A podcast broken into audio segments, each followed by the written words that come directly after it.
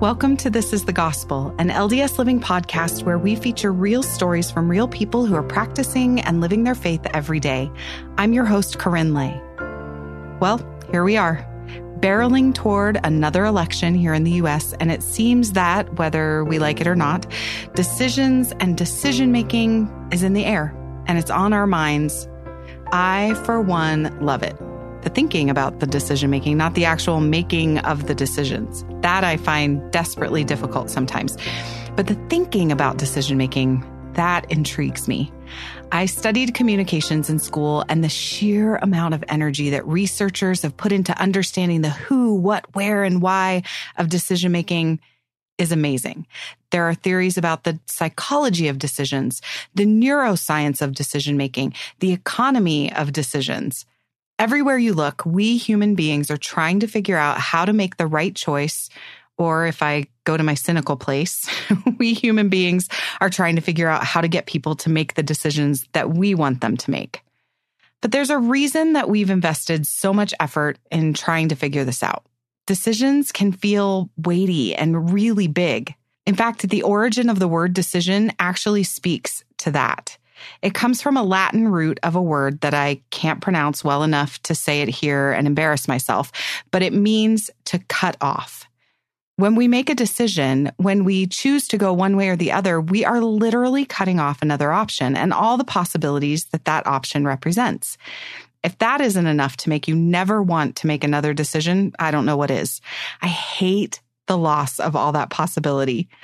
But one thing I think most of this research might be getting wrong in that careful analysis of the process is that decision making doesn't have to be so hard.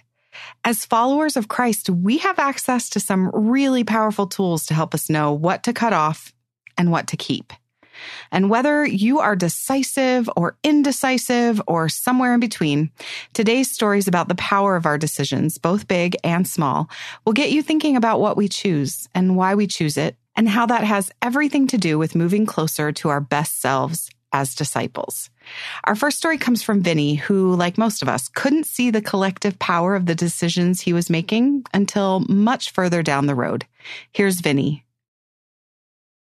Small decisions in our lives can lead to either good or bad consequences later on. And it's the small decisions that sometimes we don't even realize we're making that can affect us in so many different ways. It all started very young. I grew up in a family just outside of Boston, Massachusetts. I had great parents. My dad's Catholic and my mom was a convert to the church. We never went without anything we needed, but we definitely weren't rich or well off in any way. My parents both divorced when I was one, so pretty young, and they both remarried at some point when I was about two or three. And I don't know if it was the competitiveness between them. I was probably too naive as a young kid, but I was with my dad every other weekend and we would go to the youth programs for the Catholic Church and see some of the people there or even sometimes there was activities for youth on Sundays or on the weekends that we were there. And when I was with my mom, we would go to the Church of Jesus Christ of Latter-day Saints. And so I got to have a taste a little bit of both. My mom didn't go to church a lot. She went often, but not regularly. And we weren't a family that had, you know, family home evening that had dinner together.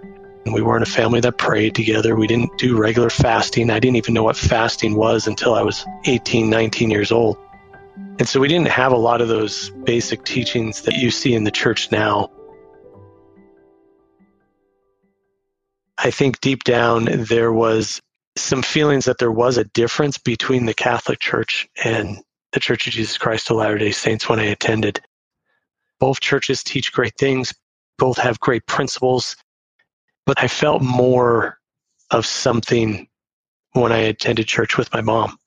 But I never understood what it was, never really knew what it was. At some point, my dad stopped taking us to church. And my mom, she let us make a decision when we were about 14 whether we continued to go to church or what we wanted to do. I have two older brothers. One is four years older, the other one is five years older. They both decided not to go to church anymore. They went a totally different direction. And I think for me personally, this small decision that I was making there was that I wanted to please my mom. And so I would go on occasion. Sometimes I would skip out or go do something else during church and then come back. And so there was some trouble that I got in. There was mischief that I did, and I was not living in any way that was to the standards of the church. I would occasionally attend the youth meetings for the church, got some good friends. I shouldn't say friends, they are friends, but one was a particular leader that really helped me. He was a scout leader. And I remember him even asking me, when are you going to do this more and put more into this? And I kept telling him, no, I'm not going there. And so that was one of those decisions that I was like, no, I don't want to do this. And I would get mad if people would say something about a mission or something like that because it wasn't in my plan. I had no desire to do that. It was at this point when I was just about graduating high school where I had to make some more decisions. And my brothers, I had watched them get into some serious trouble, some really bad situations. And I made the decision that I wanted to get away. I wanted to do everything I could to be the opposite of what I saw. And it was then I made the decision to go to Chicago at 18 years old to get away from everything. And at that point in my life, I was thinking away from everything, away from church, away from family. I wanted to go do my own thing. But being the mama's boy that I was, my mom made me promise that I would at least try to go to church. So here I am in Chicago by myself, and I went a couple times to a ward that I found. And I was the individual that sat in the back that wouldn't take the sacrament. And that as soon as it was over, I would run out the back. And I was the person that would complain to my mom and one of my friends back east that nobody talks to me. But yet I was the one not making any effort at all to talk to anybody else. And the last time I had gone to that church, I was walking out and an individual stopped me and he said, Hey, I've never met you. And I said, That's okay. I had the East Coast attitude. And he says, Who are you? Where are you from? And we talked for a moment. And I said, Look, I got to go. And he goes, Hey, I just want to let you know you're going to the wrong ward. I said, Come on, how many wards are in Chicago? And he gave me the information of the other ward. And I said, Okay, thanks. I'll see if I can make it. And I walked out the door. And I shared this experience with my mom, and she goes, You need to promise me you'll try one more time. You need to at least contact this bishop and try one more time, and then I won't bug you anymore about it. And I said, Okay, now I've got my way, right? I can go do this one more time. It's been the same every single time, and I can move on and not worry about it. And it was here where I called the bishop, and he was nice, but I was short. And he gave me directions. And it may have been a week or two before I actually went. It wasn't like right away. And so I get in the car and I follow the directions and I got absolutely lost. Here I am in Chicago, lost, no clue where I am. This was before cell phones, so I didn't have any way to call anyone or look anything up. I didn't have a GPS. So I looked at the directions and I kind of said a prayer off the cuff and just said, you know, if you want me to go to church, you're going to have to find this because I don't want to go anymore. I'm done. I have other things I need to do, and I don't want to do this anymore.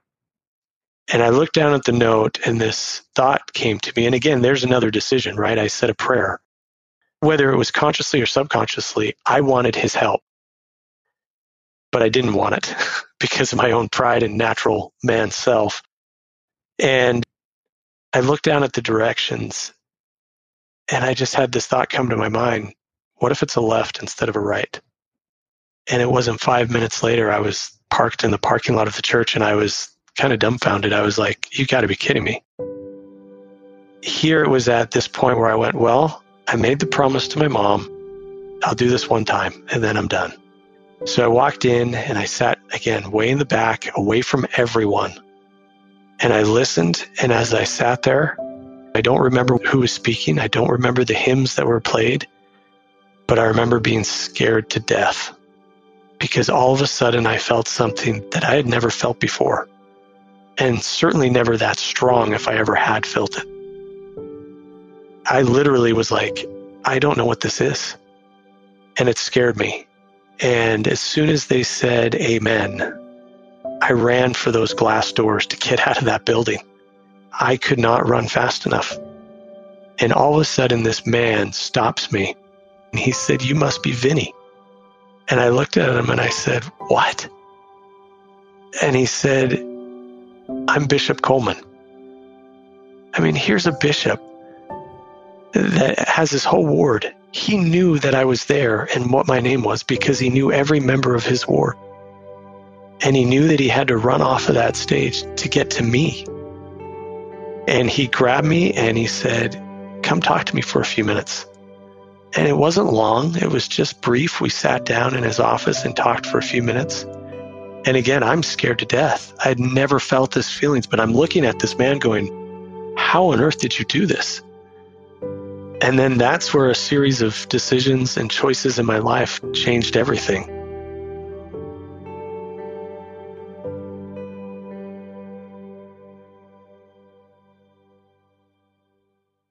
He introduced me to a sweet, sweet lady. She was over the young single adults at that time. And she said, Come be with us. We have these great single adults here. Come upstairs to the classroom. And I said, No, I cannot do that. And she got my information, I got hers, and I left. And I was like, I'm not doing this. I can't do this anymore. And I ran away, not wanting to go back, but also deep down realizing something just happened. Well, she was so sweet to reach out to me. And I couldn't say no because I knew deep down there was something there. She was a convert from Brazil and she loves the gospel, absolutely loves the gospel and loves people. And all of her kids were away at college. And she took me in as one of her own boys and taught me and changed my life forever. So, as I was developing a testimony here. I was working in Chicago and also going to school. And in between work and school, I had about an hour of time. And I would sit there and I would read the Book of Mormon as I would eat lunch. Here I was going to church and reading the Book of Mormon for the first time ever in my life. And I hung out a lot with these young single adults. They were so much fun. And I remember one weekend we were all together, we were playing games and there were some return sisters and some return elders that we were with, and they were talking about their mission. They were talking about experiences that they had, people that they taught. And I don't know if they planned this for me or what, but it worked because they didn't pressure me. They didn't ask me about whether or not I was going to serve a mission. They were just being friends. But all of a sudden, it started to stir within me because during this year of being in Chicago by myself, I had began to understand what the atonement really meant and what changing your life really meant. And it was here, as I was listening to my friends talk about their mission, I had this overwhelming feeling that I needed to share what I learned. And that next day was Fast Sunday. I had not borne my testimony since probably when I was a young kid.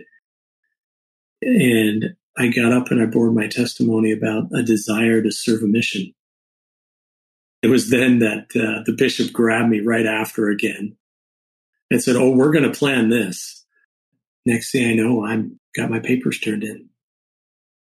When I made that decision to serve a mission, I actually called my dad and told him that I was going to serve. And he had already helped me line up a job that I would have after graduating from college. And he was really disappointed in me. He wanted me to take that job and wanted me to help take care of my mom. And our conversation didn't end the greatest. And I didn't say much to him afterwards. I don't think we talked for over a month. And when I called my mom to tell her, it was an interesting conversation too. When I called my mom and I said, Mom, I've made a decision, she said, You're not getting married. And I said, No, Mom, I'm not getting married. And she goes, Well, you're not coming home. And I said, Well, you already knew that. And I said, but I'm going to go serve a mission. And the phone just went silent. It felt like it was forever. Then after however long, she said, are you sure? And I had to stand up to my sweet mom and say, yeah, I'm sure. And she just couldn't believe it. All those little decisions that I had made along the way, even from a little kid of just wanting to follow my mom and please my mom, made a huge difference in my life you know, I made that decision that I wanted to leave home and never go back and be have something different than what my brothers had, than what my brothers' decisions were. My brothers are good guys and they're trying to do what they feel is right. And I still look up to them in many ways, but I wanted to do something different and do it my way. Little did I know that my way would turn into the Lord's way. And how thankful I am because now I've got the most beautiful wife in the world.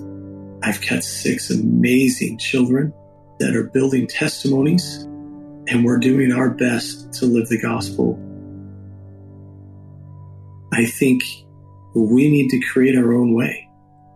And if you truly give your heart to Jesus Christ and you want to make Christ happy because you've built that relationship with Him, then you make the choices necessary big or small. I look forward to that day when I can see Christ and he opens his arms. I know in the scriptures it says he'll say, Well done, thou good and faithful servant. I don't want him to say a word. I just want to fall down and hug him because he made it possible for me to be forgiven. And he made it possible for me to change everything in my life. And now I have a better way of life.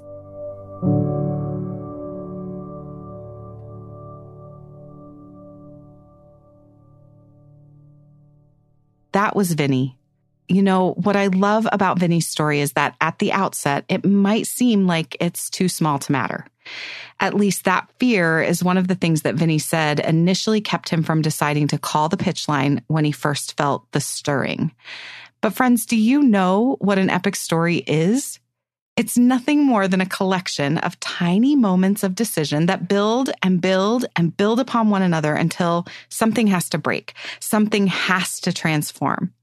And the transformation is only possible because of all those small moments that led up to it. In the case of Vinny's story, the transformation is a testament to the atonement. From reluctant people pleaser and mama's boy to a willing servant, all in the span of a half a lifetime. That is epic and inspiring in its scope. And what's coming next is worth noting too. Generations, starting from those decisions that Vinny made, will walk toward their own epic story of building and deciding and building and transforming. And that's big. That's really big. Our final story of decisions that make all the difference comes from Lisa. A quick note Lisa's story involves an accident that might be difficult for sensitive listeners to hear. Here's Lisa. I was aware of three things as I struggled back to consciousness. The first of those was there was a significant amount of pain. Um, the second was I was pretty sure that my son Michael had passed away, and I didn't know why I thought that. And the third thing was I was enveloped in an overwhelming, palpable peace. I opened my eyes and I was in a hospital room, and my husband, Dean, and his brother, Philip, were sitting there in the room with me. The first thing I asked was, Did Michael pass away? I asked my husband, and he said that yes, Michael passed away. And my next question was, Why do I feel such peace? I was very confused because losing Michael would make sense with me feel, you know, if I felt devastated and, you know, crushed and but peace didn't make any sense to me. Earlier that day, we had gone to see a melodrama that my sister was in. And the night of the first performance, no one else in my family could go, but I went.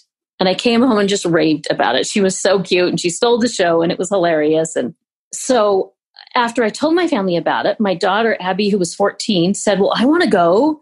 And so I said, Sure, we can go. Before it was time to go, my son Michael, who had turned just turned 23, was there. And I said, Michael, do you want to come with us? And he decided he would go with us. So the three of us went to the melodrama and it was just a nice evening. Then it was time to go. We walked out of the church house. And um, as we walked to the car, my son said, and this is a line from a Brian Regan sketch, a, that comedian, Brian Regan. He said, backseat middle, my feet on the hump. And that was Michael's way of telling Abby that she could sit in the front seat because he knew that she loved to. So he sat in the back and we all got in, and our family has always worn seatbelts. Michael did not put on his seatbelt that night. And, you know, I didn't check. He's 23. We just drove off. And we were about a mile away from the church house when I entered an intersection. This is in a residential, it's 25 miles an hour. And we were hit by a pickup truck that was being driven by a man who was intoxicated. The onboard computer said he was going more than 80 miles an hour. He did not tap his brakes. It hit right behind my door, so the door right behind the driver's side door, and um, spun us around. Our car hit a parked truck hard enough that it broke its axle. And during that, Michael was thrown from the car and he was killed instantly. My last memory is about two blocks before the accident. And then my next memory is five hours later when I woke up in the hospital. I was in one room in the emergency room. My daughter was in the other. My husband got there and he was like, I don't like, he didn't know where, which room he should go in. And he was told that I was unconscious and that there was a nurse with me, but Abby was awake. So he went in there because um, that's where he was needed. After a while, he came into my room and I was unconscious. And there was a nurse who was holding my hand and crying. And that is just so tender to me. I don't know who she is. I don't have, I don't have any memories of the emergency room. But she knew what had happened. And she was holding my hand and crying with me. And that's just very, that's sacred to me. That this good woman, this good nurse, it wasn't all about just the medical, you know, medical procedures. There was some real caring and loving there for these people who had been through this thing.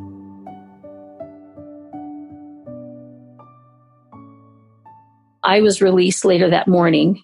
I had a bad concussion and most of my injuries had to do with wherever the seatbelt was holding me holding me back. But things weren't life threatening. Um, I did have a, a vertebrae that was broken in my neck, but nothing that impacted my spine. You know, that was all fine. Um, Abigail was released the night before. That morning, as it got to be morning, um, my husband started calling our, ch- our other children and my parents and letting them know what had happened. And our children started gathering. That was a real gift to be together and have them there. You know, of course, emotionally, we're pretty fragile. Um, physically, I was, it was months before I didn't have a great deal of pain every day. At that point, I was um, walking the, not, the floor most nights. I'd fall asleep for a while and then the pain would wake me up and it was some nerve pain and there isn't good pain medications that help with nerve pain. It was so painful. I was just in agony. So I would just kind of pace the floor and you know try to get through it. And one night in the middle of that I had the thought he did this to you. And it was true. The drunk driver is the one that had caused this pain. You know, the pain, the physical pain, but also the emotional pain. And that was immediately followed by, immediately afterwards, the words came into my mind there is nothing worthy about that thought. And I knew that dwelling on that thought would take me farther from God. And I desperately needed God. So I just turned away from that thought and I, I didn't ever have another thought along those lines. And um, every few years, the Lord teaches me more about gratitude. And it's a principle that I've really come to love for the blessings that it gives us. And I just kept feeling, I just kept having the recurring thought that during this saddest, most difficult time, you know, the, the hardest thing that our family had been through, that I needed to find a way to be grateful, to still praise God and thank Him for His blessings. And of course, I was continually grateful for the peace. You know, I am well aware that there have been many good, faithful people who have lost a loved one that didn't have immediate peace like that. I don't know why we had that immediate peace. Um, everyone's path is different, but that was such a gift. I mean, of course, we're very sad. And, but you, I couldn't, to say we were devastated is taking it too far because that peace didn't allow for devastation. You know, sadness, yes, but, um, and a great deal of sadness, but we weren't devastated. Um, so, of course, I was grateful for that. I was also grateful to have my family around. I was also very grateful because our ward and neighbors and extended family just rallied around us. You could feel that their prayers were helping you. There was more food here than we could eat you know, just people were so kind. So of course, was, I was grateful for those things, and um, but I still kept having the feeling that we needed to find a way to be grateful. And I have always loved hymns. From the time I was a little girl, I remember having spiritual experiences in sacrament meeting as we sang hymns. So it was very natural for me to um, you know, as I'm trying to decide, so how do we do that? My thought turned to the hymns, and we're planning a funeral. And try to find some hymns that were praising the Lord. That's that that was the thought that I had, so that we should sing hymns of praise during the funeral. We started with I love to see the temple because we always sang that song to our family, and Michael loved the temple. So we started with that was the opening hymn, was a congregational hymn. And then partway through we sang Sing Praise to Him. And um, because it was my thought that we should sing hymns of praise, I tried to do that while we sang. Um, because I knew it was Michael's time, that his work on the earth was finished, I could sing and mean it. Well, maybe I shouldn't say mean it. Have faith that it was true, even if I didn't know it that within the kingdom of his might, lo, all is just and all is right. So that's what I tried to do when we, as we sang, I tried to to praise the Lord because he had granted me overwhelming peace and a knowledge that my son's work was done on the earth. And I wasn't worried about where Michael was. I knew where he was. We sang as a closing hymn, Press Forward Saints, and I chose that for a couple reasons. It felt like it's the message Michael would want those that he loved to hear. That all of us might press forward with steadfast faith in Christ. And then at the end, it has those three beautiful Alleluias at the end of every verse. So we also got to praise the Lord. And it was interesting. Both my family and my husband's family, we all sing. I wish we sang with more gusto in the church. Um, in that funeral, we did. It was, it, it was loud. And um, during that closing hymn, there just came such a feeling of joy into the room.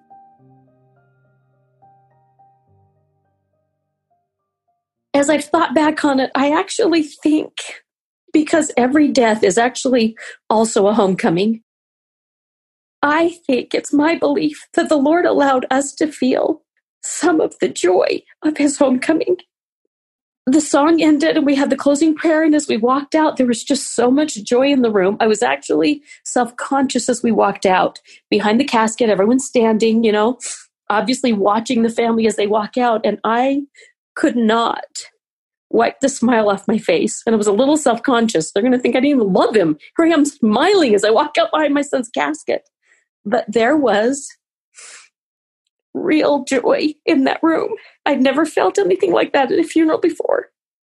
It was just very sweet. The pain of losing Michael that had been, it had felt like a raw, open wound, which I'd never experienced peace and sorrow like that at the same time. I thought being at peace meant you were happy, you know, you were content. And I learned that that wasn't true, but that raw, open wound, it had been very skillfully stitched closed. The pain wasn't over, but real healing had begun. And I know that the great physician did stitch that wound closed. Um, we've continued to mourn. You know, we still miss him. I cried, I think, pretty much every day for the first year. You know, I miss his smile. He had amazing hugs. And I just want to feel his arms around me, you know? Um, Michael was the happiest baby I had I ever had. And Michael has always been very laid back. He loves everyone. He's always loved everyone. He was also the kind of kid that, as a parent, if I needed him to actually hear what I was saying, I had to grab his face and say, Michael, I'm going to ask you to repeat. Now, as an adult, I didn't say that anymore, but you know, growing up, I'm going to ask you to repeat what I tell you. And he, when he was about 14 or 15, I asked him one day, I said, Michael, where are you when I think you're listening to me, but you're not? And he looked really sheepish and he said, On a medieval battlefield, which was fantastic. I love that.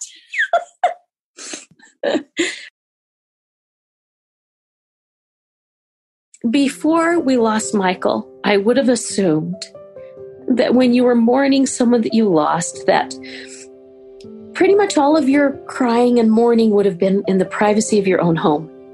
Um, that was my assumption. And that is not how it's turned out. It hits you at sometimes in the middle of Walmart. You know, there have been times when I really struggled to get out the door because something just made me think of Michael. so I would just really quickly get out the door and go cry in my car. um, but I have found the majority of my crying and mourning for Michael. Well, the majority of crying about Michael has happened during sacrament meeting. And I didn't want to do it during sacrament meeting. I wanted to be home where it was private. But, and I'll be honest, some of the tears are just about missing him. But most of the tears have been gratitude for the Savior's atoning sacrifice, and that He has overcome both physical and spiritual death. I have all I've understood intellectually that our plight would be desperate without the Savior's sacrifice for us. But losing Michael has made it very real to me how desperately hopeless everything would be if it weren't for the Savior Jesus Christ. The fact that the Savior overcomes death and sin is very concrete and real to me now. I do believe that the small thing I did of just finding hymns and then trying to express real gratitude as I sang them, I believe that that small thing resulted in a huge amount of healing.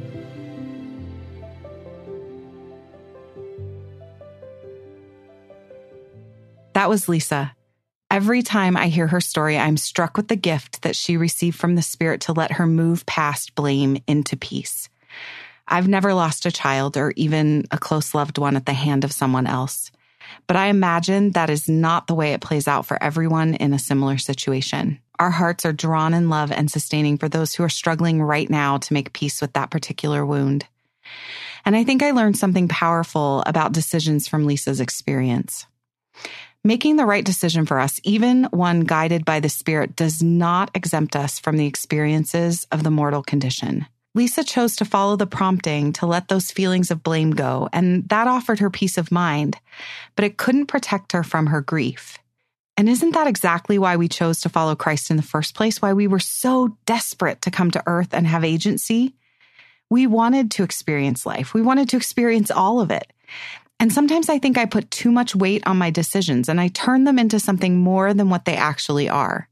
Making the next best decision matters, but not because it's going to guarantee me some protection from pain or embarrassment or help me maintain my pride. I mean, I love to be right as much as the next guy, but if I'm making my decisions with the goal of being right, I think I'm skirting a sacred opportunity to get it right instead. If you're a longtime listener to the podcast, then you probably remember our episode, The Paths We Choose from season one. It had a really moving story from Chris and Eric, whose decisions had led them down some wandering paths. Their story reminded us that Jesus Christ is the restorer of paths, especially wandering ones, and that through the atonement, all roads lead us back to him the minute that we turn our hearts in his direction. It's a miracle, really. And maybe knowing that makes us wonder why we even try. If Christ can make up the difference of our failures and fix all of our poor choices, why should I spend my energy like so many researchers trying to figure out how to make the best choice? Well, I think the answer to this is in the realization that our decisions matter because they are a tool for proving where our hearts lie and with whom our hearts align. In the October General Conference, Elder Bednar reminded us that, quote, tests in the school of mortality are a vital element of our eternal progression. Interestingly, however, the word test is not found even one time in the scriptural text of the standard works in English. Rather, such words as prove, examine, and try are used to describe various patterns of demonstrating appropriately our spiritual knowledge about, understanding of, and devotion to our Heavenly Father's eternal plan of happiness and our capacity to seek for the blessings of the Savior's atonement. He who authored the plan of salvation described the very purpose of our mortal probation using the words prove, examine, and try in ancient and modern scripture. And we will prove them herewith to see if they will do all things whatsoever the Lord their God shall command them. End quote. Making decisions, having a choice to make, that's all part of this glorious plan of salvation that we signed up for. We chose it. It's an opportunity to show God here on this imperfect and flawed earth with our imperfect and flawed brains and wills that we choose Him again and again and again. And while our decisions don't determine our divinity, they do determine our eternal destiny, which is to find ourselves on the right hand of our Savior Jesus Christ. So we pour our hearts into the work of making the next best decision to say that prayer and try one more time to find the church in Chicago, even though it would be easier to just go home. Or to hand over our feelings of anger and blame to the Savior instead of letting them fester in our hearts. We pore over those decisions because they have the power to move us one step closer to that destiny. And we're going to mess up. We'll allow those good decisions to build us up in pride sometimes, and maybe we'll unrighteously judge another person for the decisions that they're laboring with. But ultimately, if we choose to recognize that our decisions are a proving ground, think of it like a series of teeny tiny pop quizzes that will lead to our epic transformation through Christ, we can worry less and love more and try again tomorrow.